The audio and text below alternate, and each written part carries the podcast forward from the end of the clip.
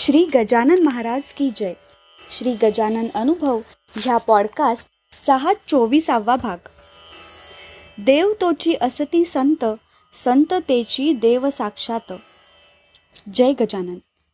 मी आज गजानन महाराजांविषयी अनुभव सांगायचं ठरविलं खरं पण खरं सांगायचं तर मला माझ्या वयाच्या बत्तीसाव्या वर्षापर्यंत गजानन महाराज कोण कुठले त्यांची समाधी शेगावला आहे. हे शेगावचे गजानन महाराज आहेत. याबद्दल काहीच काहीच माहिती नव्हती. एवढंच काय? मी तर त्यांचं नावही ऐकलं नव्हतं. या भक्तीच्या वाटेवर प्रत्येकजण कुठल्या ना कुठल्या देवाचा भक्त असतो. त्यावर त्याची नितांत श्रद्धा असते. त्याप्रमाणे मी पण श्री गुरुदेव दत्तांची भक्त होते. त्यांच्यावर माझी नितांत श्रद्धा होती. सांगलीला राहत असल्याने वरचेवर नृसिंहवाडीला जाणे होत होते. पण माझी श्रद्धा गजानन महाराजांच्या दिशेने वळविण्याचा योग भगवंतानेच घडवून आणला. त्याचं असं झालं माझे दीर हे पंढरपूरला बँकेत नोकरीस होते. ते विठ्ठल भक्त. ते नियमित विठ्ठलाच्या दर्शनाला पालखीला जात. आणि एक दिवस त्यांना पालखीत ठेवलेली गजानन महाराजांची पोथी प्रसाद म्हणून मिळाली. ते अविवाहित असल्यामुळे त्यांनी ती पोथी माझ्याकडे आणून दिली. आणि सांगितलं वहिनी हे गजानन महाराज खूप मोठे संत आहेत. त्यांची प्रचिती ताबडतोब येते. मी पोथी हातात घेऊन किती वेळ तशीच स्तब्ध बसून राहिले. त्यातील फोटो वगैरे बघितले आणि देवघरात पोथी ठेवून दिली. पण रात्री झोपताना मात्र सतत हा विचार होत होता. आता हे महाराज कोण कुठले? मी तर दत्तगुरूंना मानते त्यांना सोडून या महाराजांना? त्याच विचारात रात्री झोपी गेले. अन काय नवल? मला पहाटे स्वप्न पडले. मी नरसोबा वाडीला गेले आहे दर्शनाला गेले. प्रदक्षिणा घालताना माझी नजर शिखावर गेली. तेथे पाहते तो शेगावचे गजानन महाराज? मला खूप आनंद झाला. पोथी घरात आल्या आल्या महाराजांची प्रचिती आली. दत्त आणि मी एकच. हा संदेश त्यांनी मला दिला असे मला वाटले. सर्व देव नमस्कार केशव प्रति गच्छती. या उक्तीची प्रचिती आली. लगेच मी पारायणाला बसले. मग काय? गजानन विजय ग्रंथाची ख्याती आपण सर्व जाणताच. एवढी त्यात गुंग होऊन गेले मला भानच उरले नाही. मी दशमी एकादशी द्वादशी अशी पारायणं करण्याचा सप्पाटा लावला. तीन मुलींच्या पाठीवर मला मुलगा व्हावा ही माझी इच्छा त्यांच्या कृपेने पूर्ण झाली. मुलाला दर्शनासाठी आणीन हा माझा नवस पूर्ण करण्याकरिता आम्ही शेगावला एन सीझनमध्ये रिझर्वेशन न करताच निघालो. मनात शेगावला जायचे एवढे काय ते होते. गाड्यांना तुफान गर्दी. माझ्या मैत्रिणीचे वडील म्हणाले सुद्धा कोठे चाललीस? म्हटलं शेगावला. रिझर्वेशन केलंस का? म्हटलं नाही. मग तुम्ही एवढे पाच सहा लोक कसं जाणार एवढ्या गर्दीत? माझ्या तोंडातून सहज निघालं. महाराज नेतील की? आणि ते अक्षरशः खरं झालं. एवढ्या गर्दीत आम्ही घाईघाईत एका रिझर्वेशनच्या डब्यात शिरलो. तेथे एक संपूर्ण मोठा बाक रिकामा होता.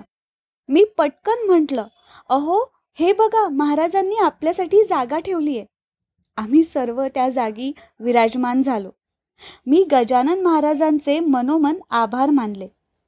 पुढे टी सी डब्यात चढला. पुन्हा परीक्षा. मी महाराजांचा धावा सुरू केला पण तो आमच्याकडे न येताच निघून गेला.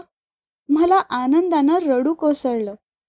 एन सीझनमध्ये बिना रिझर्वेशनचे आम्ही रिझर्वेशनचे सुख अनुभवत दुसरे दिवशी शेगावला पोचलो. मंदिरात आलो तर भक्तनिवास हाऊसफुल. सर्वत्र तोबा गर्दी लोक मंदिराच्या प्रांगणात बसून होते. तो एकोणीसशे ऐंशीचा काळ. तेव्हा आजच्या इतक्या भक्तनिवासाच्या सोयी व्हायच्या होत्या. मी यांना म्हटलं तुम्ही लॉज बघून या.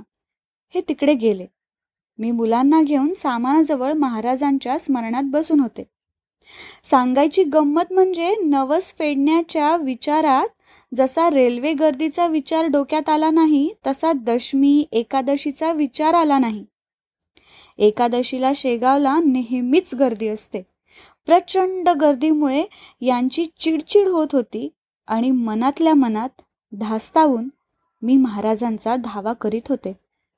इतक्यात एक पंधरा सोळा वर्षांचा मुलगा एवढ्या गर्दीतून माझ्याकडे आला. आणि म्हणाला तुम्हाला खोली पाहिजे ना? तो अकस्मात कसा आला? मलाच खोलीविषयी कसं काय विचारत आहे? काहीच न उमगून यंत्रवत हात समोर केला. त्यानं माझ्याकडे एक किल्ली दिली व सांगितले पंचेचाळीस नंबरची खोली आहे. आणि ताडकन निघून गेला. मी अवाक होऊन बघतच राहिले. इतक्यात हे आले नि तावा तावाने ओरडले. तुला महाराजांनी दशमी एकादशीलाच बोलवले होते का? मी काहीच न बोलता त्यांच्याकडे किल्ली दिली आणि सांगितलं पंचेचाळीस नंबरची खोली आहे. आता अवाक व्हायची वेळ त्यांची होती. आम्ही सर्व तिथे गेलो. पंचेचाळीस नंबरची खोली आमच्यासाठी उपलब्ध होती. कॉमन संडास बाथरूम असलेली जुन्या पद्धतीची ती खोली होती पण आमची सोय झाली होती. मी जाहीर केलं दर्शन झाल्याशिवाय खाणेपिणे काही नाही. खूप लोक आले होते रांगेत उभे राहून दर्शन घेतलं. तेव्हा समाधान झालं. त्या संध्याकाळी शेगावला महाराजांची पालखी निघणार होती. ती माझ्यासाठी एक पर्वणीच होती. माझ्या आग्रहाखातर आम्ही सर्व पालखीसोबत चालू लागलो. पालखी देवळात परत येत असताना बाजूला असलेल्या एका मंदिराच्या शिखराकडे माझी नजर गेली आणि मी आतून मोहरून उठले. ज्या दिवशी प्रथमच माझ्या हातात गजानन विजय ग्रंथ आला होता त्या रात्री मला स्वप्नात नरसोबाच्या वाडीला मंदिराच्या शिखरावर शेगावच्या गजानन महाराजांनी दर्शन दिलं होतं. आज आज मला शेगावला गजानन महाराजांचं दर्शन होत होतं. माझ्या तोंडून एकदम शब्द बाहेर पडले. गजानन महाराज?